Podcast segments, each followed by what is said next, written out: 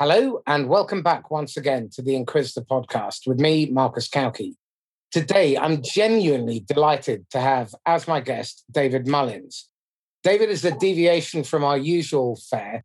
He's a sports psychologist and consultant to many of the top MMA fighters, rugby players, footballers on the planet. David, welcome. Thank you, Marcus. Glad to be here. Excellent. Would you mind giving 60 to 90 seconds on your history and how you got to end up training some of the huge names that you do? Yeah, so I've always been a sports fanatic. So I obviously I used to play when I was able to, and then but I always wanted to stay involved in sports. During my playing career, I always felt like I never was quite sure how to get the best out of myself. So I, I you know, I would was a big fan of American sports, so I would watch as I was when I was a kid the Chicago Bulls and and and different things like that. The way those guys were playing and trying to trying to pick up things from what they were doing that I could use myself. But I never really knew what I was doing. So I, I, I as I got older, I got more and more interested in sports psychology, and to the point where I did a master's degree in it and wanted to work with athletes. So then I've been fortunate enough ever since to get to work with some some top athletes and some young amateurs, and it's it's it's you know tends to be the same stuff for every level. But uh, yeah, working through different things in preparation. Mostly MMA fighters for sure. I've worked with, but some other sports as well. You know, it's not what people think it is. It's a lot. Uh, what what, what sports did you play? I played soccer, what we call soccer here, and football, Gaelic football. So I played soccer for well, for a while I was with Galway United, which is one of the League of Ireland clubs here. Excellent. I played Gaelic football as well, and no hurling then. Hurling I played, but it's my favorite sport maybe to watch. But I was I was more more soccer and football, I would say. Fair enough. I think hurling you have to be extremely brave or foolhardy. Um, it's like uh, MMA with sticks. It's an incredibly skillful sport. Absolutely. I love watching people who've never watched hurling watch hurling, and they, you know it takes them a while to realize that this is not going to slow down. This is the intensity level, but the skill, the skill is it's an amazing sport at its best. It, it, there's nothing that can beat it. I think. Absolutely. Excellent. So, David, tell me what is sports psychology? Because I'd love to really know what it is. Yeah, it's a good question because there's so much out there mental skills training and different things that it's very easy to think you know what sports psychology is, but there's so much spoofers out there, Marcus. There's so many spoofers that it's dangerous in a way for the industry because regular athlete or regular person doesn't know how to differentiate the legit stuff from the the bullshit basically. So there's I mean what I do with athletes is try to help them improve their preparation even down to boring things like their sleep, their diet, being organized, being on time, how they process different different things in, in their lives, whether that's in sports, what other people are saying or what other people are thinking, what might be ahead, how the last game went, all that different stuff that can be going on. Trying to process all that stuff through so that they can be free when it comes to performance time to go in and put in their best possible performance that I think is at the heart of performing at your peak in any discipline. It's learning to let go of the attachment of your last shot, worrying about the next shot, being mm-hmm. fully present. And in business, it's the same. If you're constantly allowing that inner monologue to grind you down, if you're letting the opinions of others prevent you from playing freely, then chances are you'll never achieve your peak performance. And then I think limitation in terms of your belief about what you're capable of must be another critical area to explore.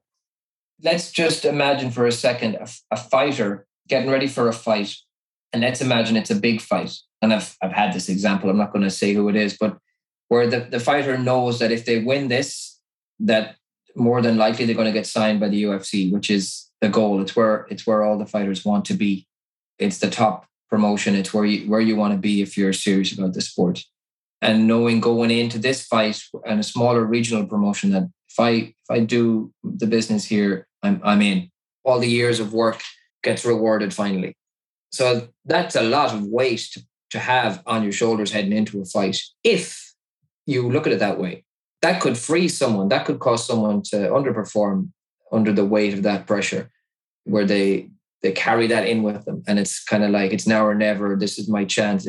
What if I don't do it? And all this stuff. So that's all there. That's not helpful, as I would see it. What you want to do is, is be able to separate yourself from that. So you have to accept it. It is real. So there's no point in burying your head in the sand and pretending it's not, it's not there. It's real. You accept it, but then choosing to focus instead on what you can control, what what are the things that matter here. So your preparation, getting the best out of your preparation, and on fight night, going in and performing to your best, and then the stuff will happen afterwards. You'll win the fight. Your hand will be raised afterwards. You'll you'll impress people. Uh, like as in, people will be impressed by what you just did. That promotion will contact you and and sign you, and all that stuff will happen afterwards. But it all stems from your performance. So that's the part that you need to focus on. That's the part that's in your control. The rest of it is outcome based stuff. If that's what your attention is on, that's what your focus on, you're going to get away from delivering your best. So, this is really about being fully present in the moment and focus on what you can control now and let go or be dragged of the rest of it. And it's been clear on what the objective is. So, what it is you're asking yourself to do on that night is not get signed by the UFC.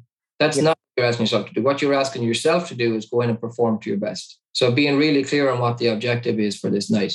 There will be side effects and consequences to doing that. And if you if you deliver, then they will be positive things and they are what you want to happen. But if you go in thinking, I'm going in here to get signed, you know, you're, you're just putting too much on it. You're putting, you're getting away from what, uh, you're not being clear on what it is you're asking yourself to do. That's like going out on the golf course and worrying about the next shot. If you're not focused on this shot, you're going to end up in the weeds. Or focus on the last shot.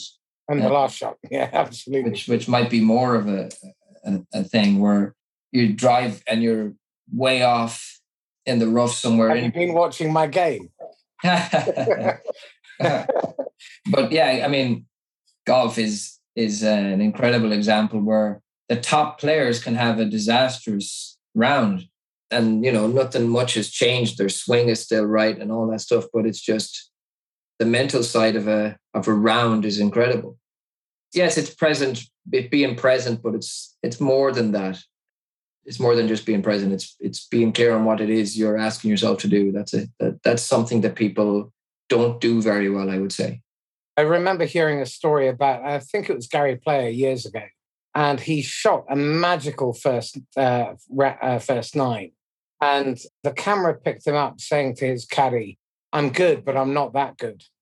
And yeah. he managed to drop six shots on the, uh, the second, uh, second nine. Still won, but only by a couple of strokes. And I think far, far too often, those self limiting beliefs and those that inner dialogue is incredibly harmful. So, what do you do in order to help people calm that voice and allow the productive inner dialogue to begin?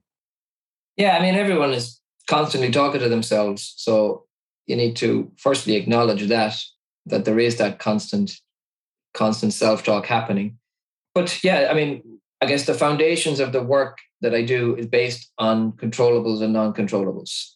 So being aware of what is controllable, what is outside your control. Like the, the boring basic stuff that's controllable, sleep, food, um, hydration, training, as in for athletes, it's it's their job to train, but for a regular person in business or whatever, it's actually getting some fitness stuff in, getting some exercise in. It's what you're um, what you choose to allow to influence you, as in people that you allow to influence you, what you're like are you on social media and are you reading comments from strangers and allowing that to affect your mood or or not. And another controllable for you is, is, your self talk to a degree. So being aware of that, you can step in at any point if you don't like the way you're talking to yourself and and maybe change that. But you don't want to have a battle with yourself. This is this is the thing because that that's not going to work either. what I like to start to to get the idea across to people is, is for fighters, or it applies for every every sport really. But imagine a fighter in the middle of a fight and their corner man is shouting horrible abuse into them about how badly they're performing, how they they're not that good and they never were. They don't even belong at this level. They've been fooling themselves. You're really tired now, like so exhausted here. I wish this was over. Just let this end now. I don't even care if I win or lose. I just want it to be over. If your cornerman was shouting that into you, they would be sacked and they nobody no no fighter's going to hire that person again. But this is what we can do to ourselves all the time. That type of negative self-talk. So it's it's about kind of being aware of the way you talk to yourself. You know, being your own best cornerman is the way I put it. Not rah rah rah positive stuff, but realistic, good advice, sound advice that you would want your cornerman to give to you. You can give it to yourself. So I, that's important. I see this a lot. It certainly in business I've found it where people speak to themselves in such a way that if they were a friend, you'd punch them on the nose and you you have to be your own best friend. Life life is shitty and tough enough as it is. It doesn't need you to fuck with your head. Why would you choose to add an, another layer of competition um, in a world that's already tough enough? Especially if it's not true. Sometimes we do need to hear the thing that we need to hear might not be what we want to hear. Sometimes you need that little kick to get yourself you know woken up or get get your attention back or whatever. Maybe you do need a hard talk to yourself but it needs to be fair and accurate stuff. It needs to be relevant to what you're doing. Like focusing on how tired you feel in the middle of a fight is not helpful at all. Um, and it's only going to ha- have the effect of making you feel more anxious and then more tired.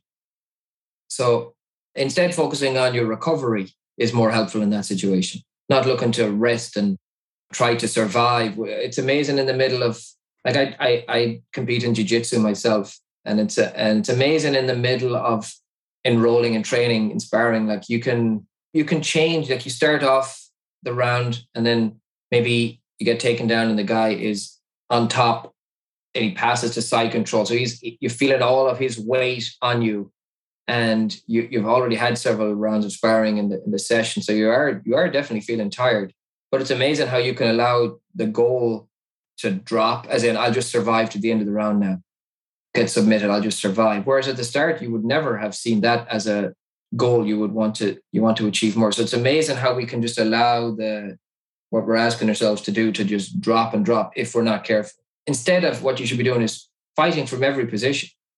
At whatever position you're in right now, you should be fighting.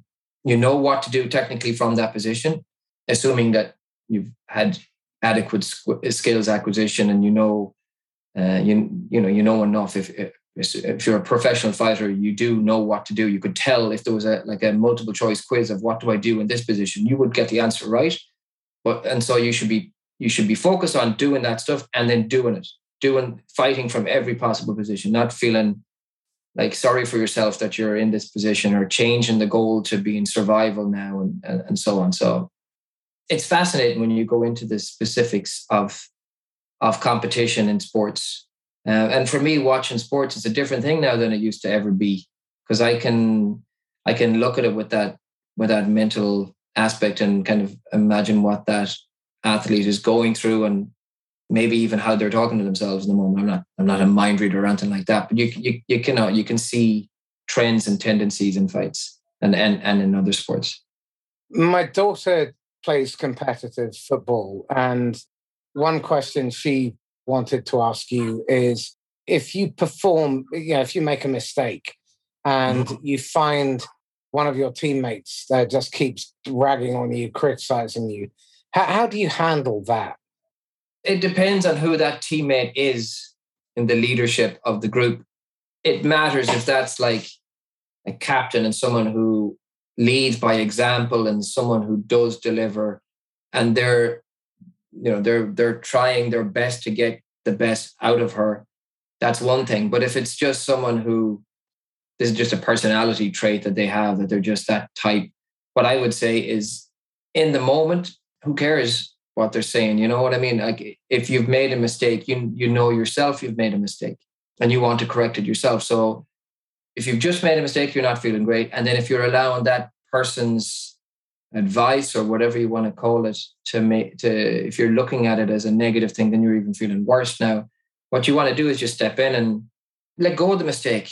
It's gone, it's over. You obviously you don't want it to you don't want it to happen. You didn't want it to happen. You don't want it to happen again. But if you're dwelling on it and you're dwelling on the way the teammates talking to you, then you're not here. Wherever you are, you're not here where you need to be right now. So a lot of it is taking control of yourself and having a little word with yourself, giving yourself the advice you want to hear. So that teammate, you can't control what other people are going to say. When we talk about controllables, controllables, you cannot control what someone else is going to say. Even if you have a word with them and say, it, I don't appreciate it, or you could talk to the coach or whatever, eh, it's not going to matter. They still might say it. So you don't get to control what others say. You do get to control how you react to it, though. And that, I think, is the key.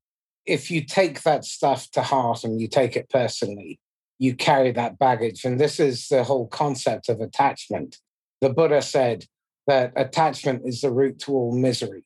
And if you're worried about other people's opinions, if you're worried about the outcome, certainly in sales, I think people sell freely when they let go of the outcome.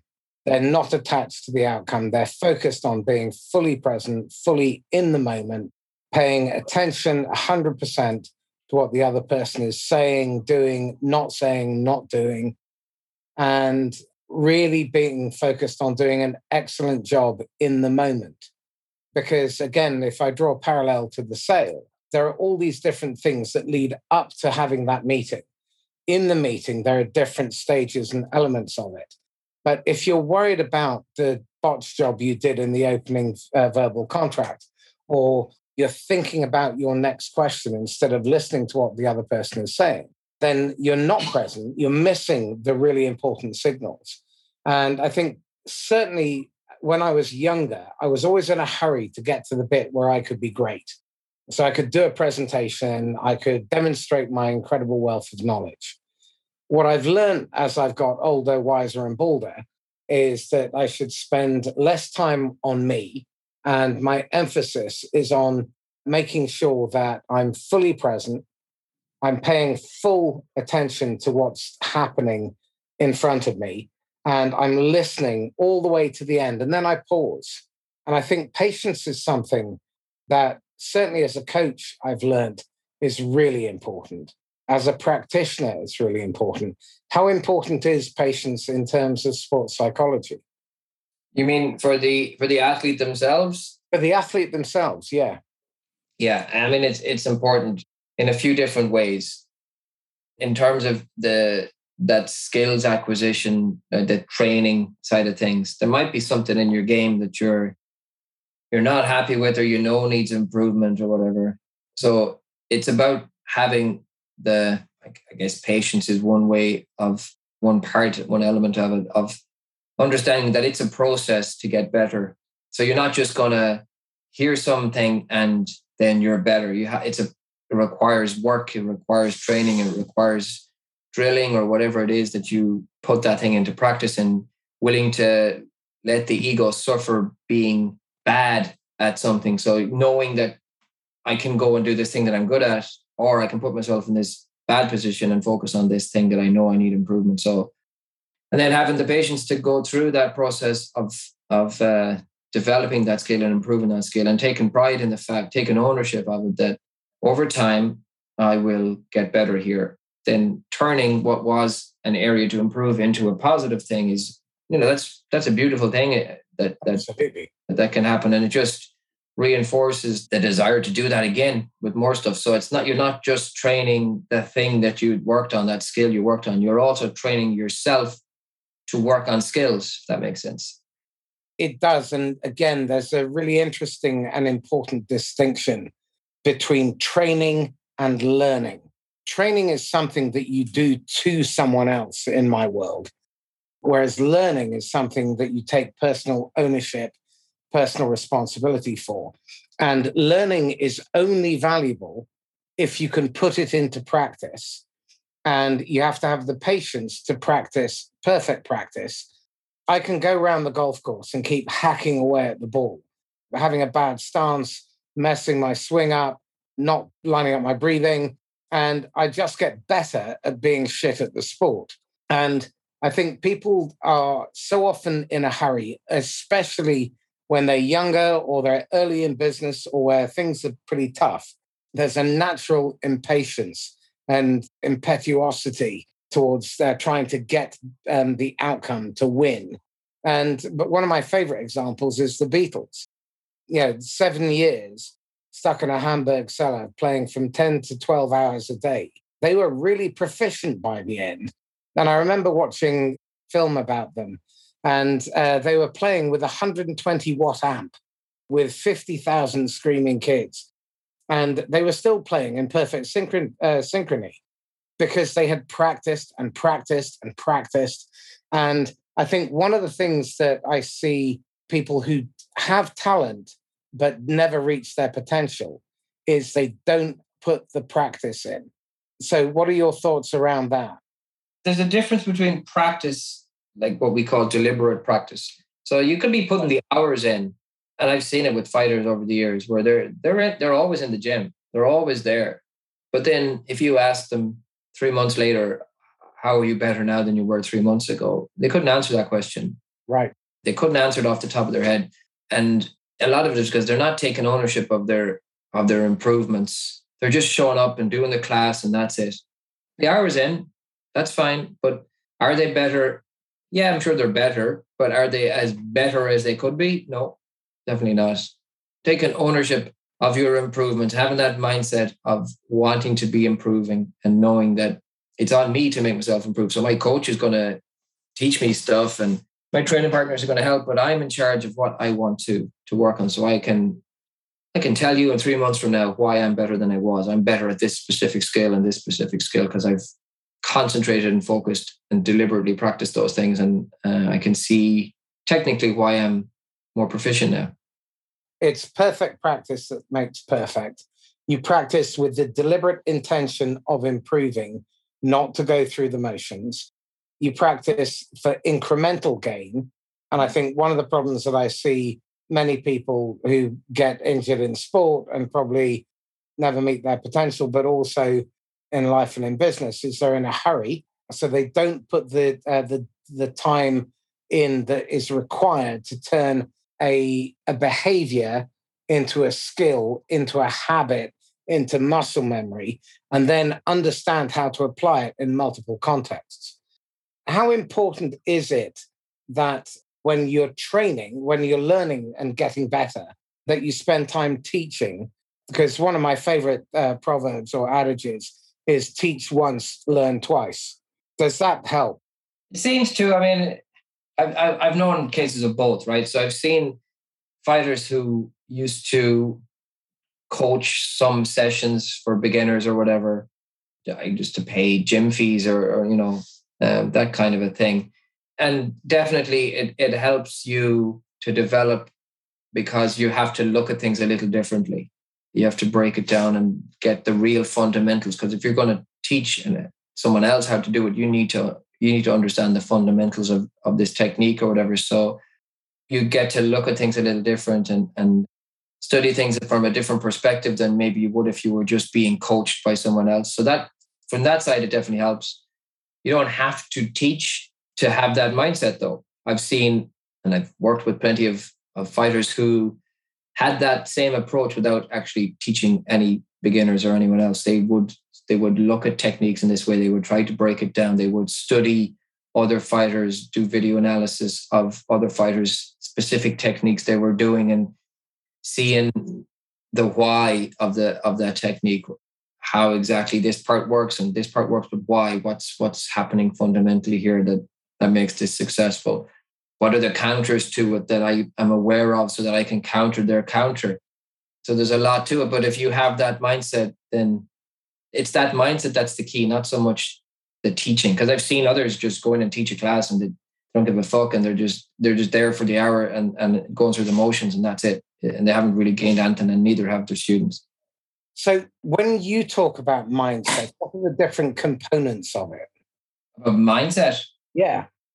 There's a lot to that question. I could I could spend days talking about that. But I mean, for me, what matters in terms of performance in sports is where's your attention? Where is your focus? Because the idea that you have you you don't you, you're not focused is not true. You're always focused. It's just a matter of what you're focused on. So knowing where your attention is, being aware of where your attention and your focus and your concentration is. Is it on the task at hand or has it wandered off? Get, and can you get it back? So that's important. In terms of confidence, that's obviously important, but we need to know where confidence comes from. Because too often people will replicate what they're seeing on the outside from someone they perceive as confident. So like top top athletes some guy coming through was looking at the top athletes and the and and like say Michael Jordan back in the day as the top athlete on the planet at that time. Just because you hang your tongue out when you're dribbling and, and shooting doesn't that's not that's not what is going to make you better or, or or your body language like having chest out, shoulders back, just because you saw others doing that doesn't doesn't mean anything. It's just like you're copying the things that that you can see without knowing what's gone into making that happen. So knowing where confidence comes from, it has to come from work. It has to come from you putting in the work and putting in the preparation and then knowing that you've prepared, knowing that you've not cut corners, you've really put the work in, you earn the confidence then. You earn the trust in yourself. That's what confidence really is, is the I have a task at hand here. Do I believe I can do it? Yes or no?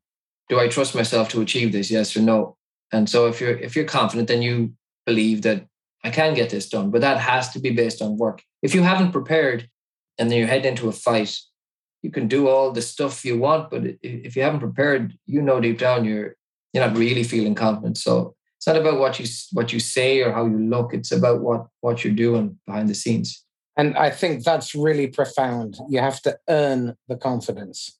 Oh yeah, yeah, that's a big I, thing because I've seen it with athletes so much where they're they're they've been impressed by someone in their sport, and they they start to mimic them almost, but not knowing what has gone in behind the scenes to create that. They're almost copying the thinking that being an extrovert and dressing a certain way or body language a certain way, and that's it. I, am confident. That's, That's a veneer. it's just packaging. What I'm really interested in here, because you've just sparked a thought, it strikes me that there is a certain kind of intelligence that's required to master a sport, whichever the discipline. And how would you describe that intelligence? I mean, it's difficult to categorize it because there's there's a lot of different personality types that have been successful in in sports like I know a lot of athletes and fighters who would not do well in an IQ test or whatever, but their emotional intelligence is really high and they have a self-awareness that's really high. I think having having having those things is is really important and understand like I mean it's all become cliche, the growth mindset and the importance of having a growth mindset versus a fixed mindset.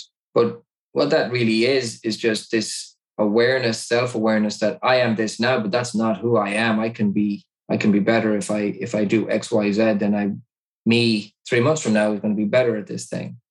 It's the awareness to know that it's bigger than just i if i do this training i get better. It's the it's the knowledge that we can constantly change and and adapt and improve. It's really interesting because I read an article today on what makes really successful leaders. And uh, the, the managing partner for Russell Reynolds, which is a very large, successful headhunting firm, Clarke Murphy, talks about LQ, which is a person's willingness and ability to adapt to change and to accept the fact that uh, something has occurred then to adapt to that current situation. And actually, that's what Darwin was talking about in terms of survival of the fittest. It wasn't the brawniest, it was the one that could survive best in the current conditions. And I'm seeing increasingly in the global economy as things change that introverts are really starting to have their day. Software uh, developers and engineers are the masters of the universe nowadays. And I think there are so many different types of intelligence, IQ being just one of them. One that I see increasingly on the rise is PQ, partnering quotient, the ability to work collaboratively and cooperatively with others. Now, I suspect there must be quite a difference between those who have to go out and perform individually versus those who have to perform in a team. I know you do a lot with MMA, but you also do a lot with football and rugby. So I'm curious again, in terms of team dynamics, the work that you do as a sports psychologist. Talk to me about that. Yeah, I mean, within a team, I've worked with individuals that make up the team. Because MMA as well, I mean, it's an individual sport. You're the only one making the walk on fight night, and you're in there on your own, kind of. But you you've got a team behind you. You can't prepare on your own. You have a team. There's definitely a team atmosphere, a team culture in terms of training and prep. But specifically for team sports, I've worked with individuals within those team sports, and uh, yeah, it's it is different for sure than than an individual athlete in terms of you could have your best ever game and you still lose because goalkeepers messed one up at the end or whatever it is. So there's definitely like shared responsibility, but it's it's important as an individual in a team to know what your role is in the team, how you fit in that team, how you can shape the culture of that team. And it's it's really important as like a coach to know who your leaders are in the team, what's called the the kind of the architects of the the culture in the team and knowing who those people are who kind of kind like Roy Keane, Alex Ferguson, like he's been talked at length about who he was the the coach on the field. He was like an extension of the of the coach, and there's many other examples of that over the years. So it's about the coach's job to know who those people are, who who matter in the dressing room, who people will get behind, so that you make sure those people are on board, and that you're on the same page with with them, so that the there's a consistent message going down to to the whole squad and then role clarity within that team is important so that every individual knows what their what their job is um, so that they can really focus on their part knowing that their part is in addition to the others makes the, the you know makes the full thing one area that i see being massively deficient in business is managers spending their time on supervisory activity instead of on coaching. In my world, managers have five functions hire the best people, recruit the best, get the best out of them. And that should constitute 50 to 70% of your work on a day to day basis. Make sure they have the tools and resources they need to do their best work every day. Help them to clear roadblocks and protect them from acts of idiocy from senior leadership and uh, to manage inclusively. So, my question is this How pivotal, how critical is the role of the coach? Absolutely critical. I've, as a player, been involved in teams that were, you know, had had really good coaches and and and the opposite. And it's amazing how the difference was reflected in terms of results. And a lot, a lot of it is the culture. The coach, not exclusively, but definitely major role in shaping the culture of, of the team and needs to be aware of that at all times and needs to have an idea of what culture they actually want and then how, uh, how are they shaping that culture and role clarity and and all that kind of thing as well. And and in terms of like the cohesion what what you want is the full group feeling like they're part of it and they care about what happens. There's nothing worse than a team where some members of the team are almost rooting against you yeah because they're not happy with some decisions that have been made maybe some personal vendettas or whatever and they're almost rooting against their own team which is like we've seen it in sports over the years, but it's it's an awful thing when that's when that's happening. What so what you want is as a coach, as a leader, to you know stamp that stuff out. Obviously, ideally, it doesn't happen in the first place, but it, it kind of inevitable that it will. So you you stamp that stuff out when it starts to creep in. Um, So you keep the the culture and the and the atmosphere and the environment positive and everyone is feeling like they're part of it even the people who are not having as much playing time or whatever uh, as others that they still feel like they have an important role to play here.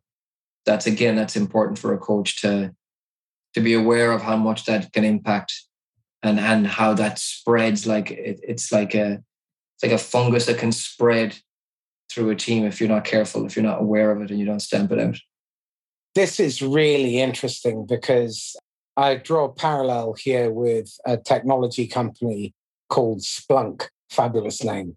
And when uh, Palomine, Tom Schodorf, took over sales, he had two absolute superstar salespeople, but they wouldn't play by the rules. And one of his earliest decisions was removing them. And the positive impact on morale was immediate. And what that told everybody was that we have a way of doing things around here. And they went from 42 million to 1.2 billion in five years. And you can't do that with individuals who are divisive, creating that kind of fracture.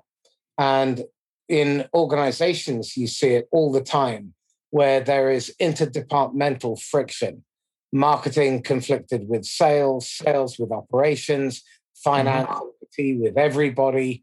So, again, I think one of the really important things here is to find common purpose and to have everybody batting towards the same objective. So, again, if you were coaching the lead, the leaders, not just the coach, the captain, the manager, and so on, what hard questions would you be asking them right from the outset if you saw a fractured organization? Like I've had this. You want to ask, you want to ask the questions and and almost know the answers. I, I know the answers would be, but you want to ask the questions around like, how would we define ourselves as a team, or, how would you guys define yourselves as a team? Who are you? What what kind of what kind of characteristics, what kind of behaviors, and what kind of culture could uh, would you say this is? And oftentimes they they don't know what that they don't know how to answer it. They don't know, you know, which is an answer in itself. Absolutely. so you, what you want is them to have a clear answer to that, so that they know what the culture they want to have at least is, or what the what the atmosphere they want to have is, what the beliefs, the the values that that that that team has. And then if it's not what you want, then there's ways to to adapt and and and and make changes. But you first need to have a vision of what it is you actually want it to be. That's often lacking. I think there's something really important there around values as well. I had a conversation with uh, the Palomine, uh, Aaron Schmuckler, and he said that they're not real values unless you're willing to lose something for them. And I think it's really important to understand that values aren't something that you just pay lip service to they're the standards by which you live. You execute those values even when no one is looking. Mm-hmm. And I think far, far too often people pay lip service to values. And the net result of that is that you end up with really disappointing experience for all involved. And I suspect in sport, the customers are the fans. And if there isn't a rock solid culture, and they aren't working towards common purpose, then they trade their pay packet. So they're, they're more interested in their millions a week than they are in going out and producing a fabulous performance. And that I see a lot in uh, the fast growth technology industry as well, where people have compromised their values. They've forgotten that the customer is the reason we exist. And as a result, they sacrifice the customer for their commission check. They sacrifice the customer for growth in revenues and evaluation of the business. So there are so many parallels here. If we were to look at the really critical components of having a strong, sustainable psychology as an athlete, what would you say are the really crucial elements that are non negotiable? So, definitely the controllables and the non controllables is one. Not just being aware of them, but living your life that way. That you you you really do focus your attention and your efforts to the controllables while being aware of the non-controllable things, which a lot of them are outcome based. And no matter how much you want those things to go your way, there there is by definition a non-controllable element to them. So let them be, sit, let them sit there, let them float around, and instead drive your attention to where it, you can make a difference, which is on your controllables, and do them as best you can. That's for sure a big thing. Clarity, like I, have already mentioned about clarity of what it is you're asking yourself to do is huge. Knowing where your confidence comes from is huge. The work, there's no shortcuts. People often think sports psychology itself is a shortcut, and when they when they see in its true form that it's just maybe a better way of working or or a more efficient way, but you still have to put the work in. You're not going to get a shortcut here. There's no magic trick to it. Some people get turned off by that, but that's that's for the best because it was never going to work anyways if you're looking for a quick fix. So knowing where your knowing where your confidence comes from and, and it has to come from the work. Um, and then you can't plan for everything. Um, so like for example, I've had fighters who previously would have had like a good performance, a good win. And so they try to replicate that next time around by wearing the same socks. I'm like it's an extreme yeah. example, but getting to the venue at the same time and their warm up at the same time, eating the same food that morning, having the same music as their walkout song, saying the same thing to themselves as they as they got into the cage, and none of that stuff. That's just almost superstition. Um, it's not that's not real. And and and if you try to routine yourself to excellence, it's not going to work because something is going to come up that's going to to throw your routine off. You know, there's going to be some like uh, I've had it where uh, you know two brothers fighting on the same card, and the younger brother loses his fight, gets knocked out, and so and and then the older guy's up next. Um, you know that's that's uh, hard to take, and it throws you off a little bit. So stuff like that can happen in the build up, or the timings are wrong from the promoter, and you're up you're up half an hour earlier than you thought, so your warm up is kind of thrown out a little bit. You know, all these kind of things will happen on and regularly do happen, and you just you have to roll with it a little bit. You, so you can't be. It's a good idea to have a plan of how you want to prepare, but you, you can't be a slave to that. You can't be religious with it where I have to do this. If I do this, this, and this, then I will perform. It's it's a choice you're making to do those things, but you don't need to do them in order to get the performance. You're still in control of the performance. And that's the other thing then is, and this is a big thing, it doesn't really matter what you've done before. It doesn't matter how well you've played in the last six matches or whatever. You have to go and perform today. You have to make it happen every time. Every single game, every single fight is its own unique event that you have to uniquely get yourself mentally prepared for and in the right frame of mind. No one's going to do it for you. You can't depend on some coach to say the right thing in the dressing room just before because they might not say it. So you have to get you're you're in charge of getting yourself there and you have to do that every single time. Doesn't matter if you've done it. It's never automatic. It's never going to be automatic. So on that note for those of you who are in sales fucking listen to this okay? You prepare for every sale you plan every sale from scratch you rehearse as if it's the first time you've done it and you practice until you've got the different elements right. Have people play positive, neutral, negative prospect. Have them play uh, closed mouth, have them play uh, spill their guts. Have a red team that picks the sale apart.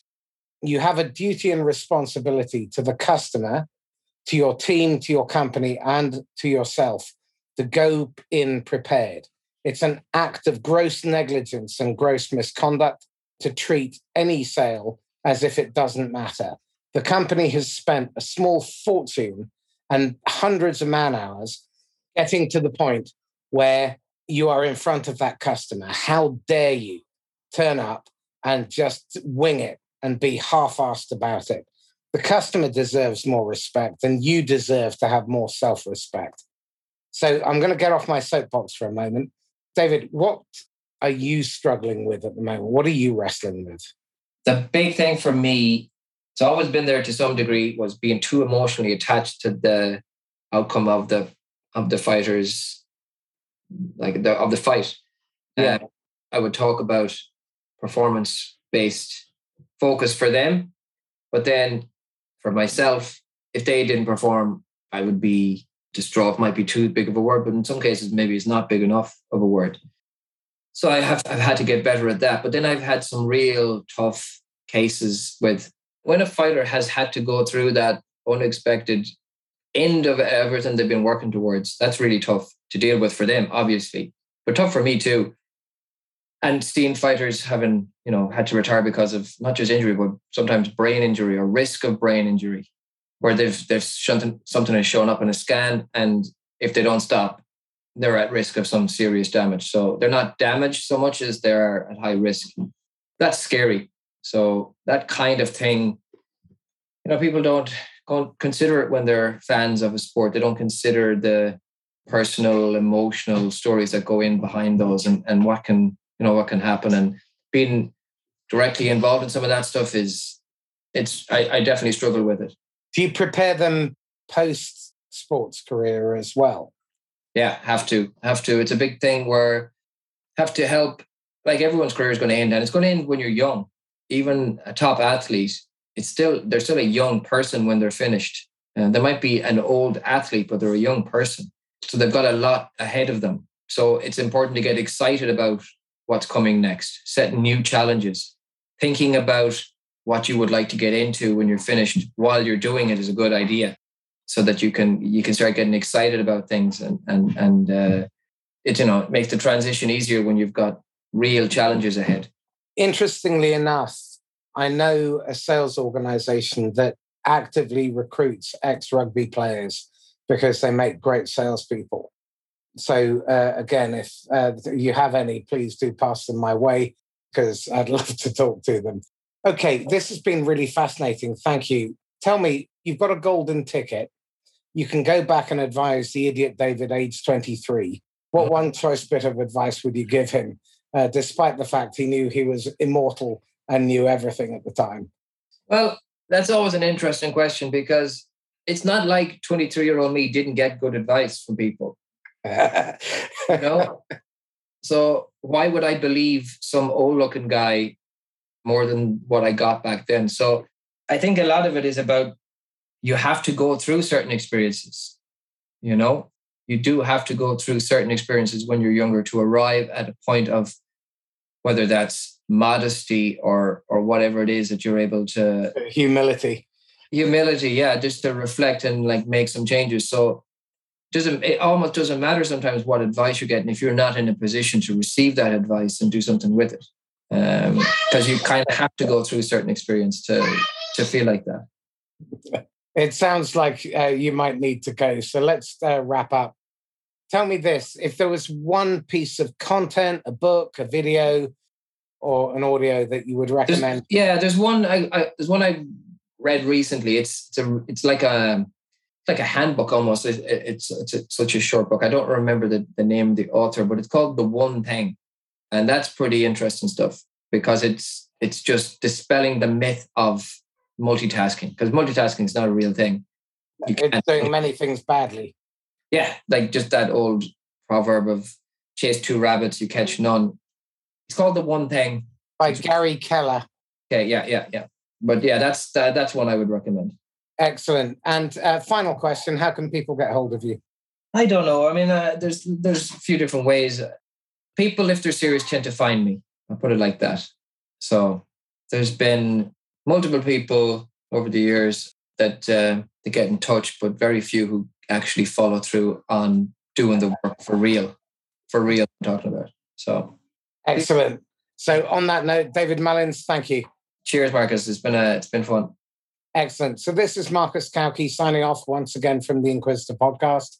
Please do get in touch. My email address is marcus at laughs-last.com or direct message me on LinkedIn. I'm much easier to find than David.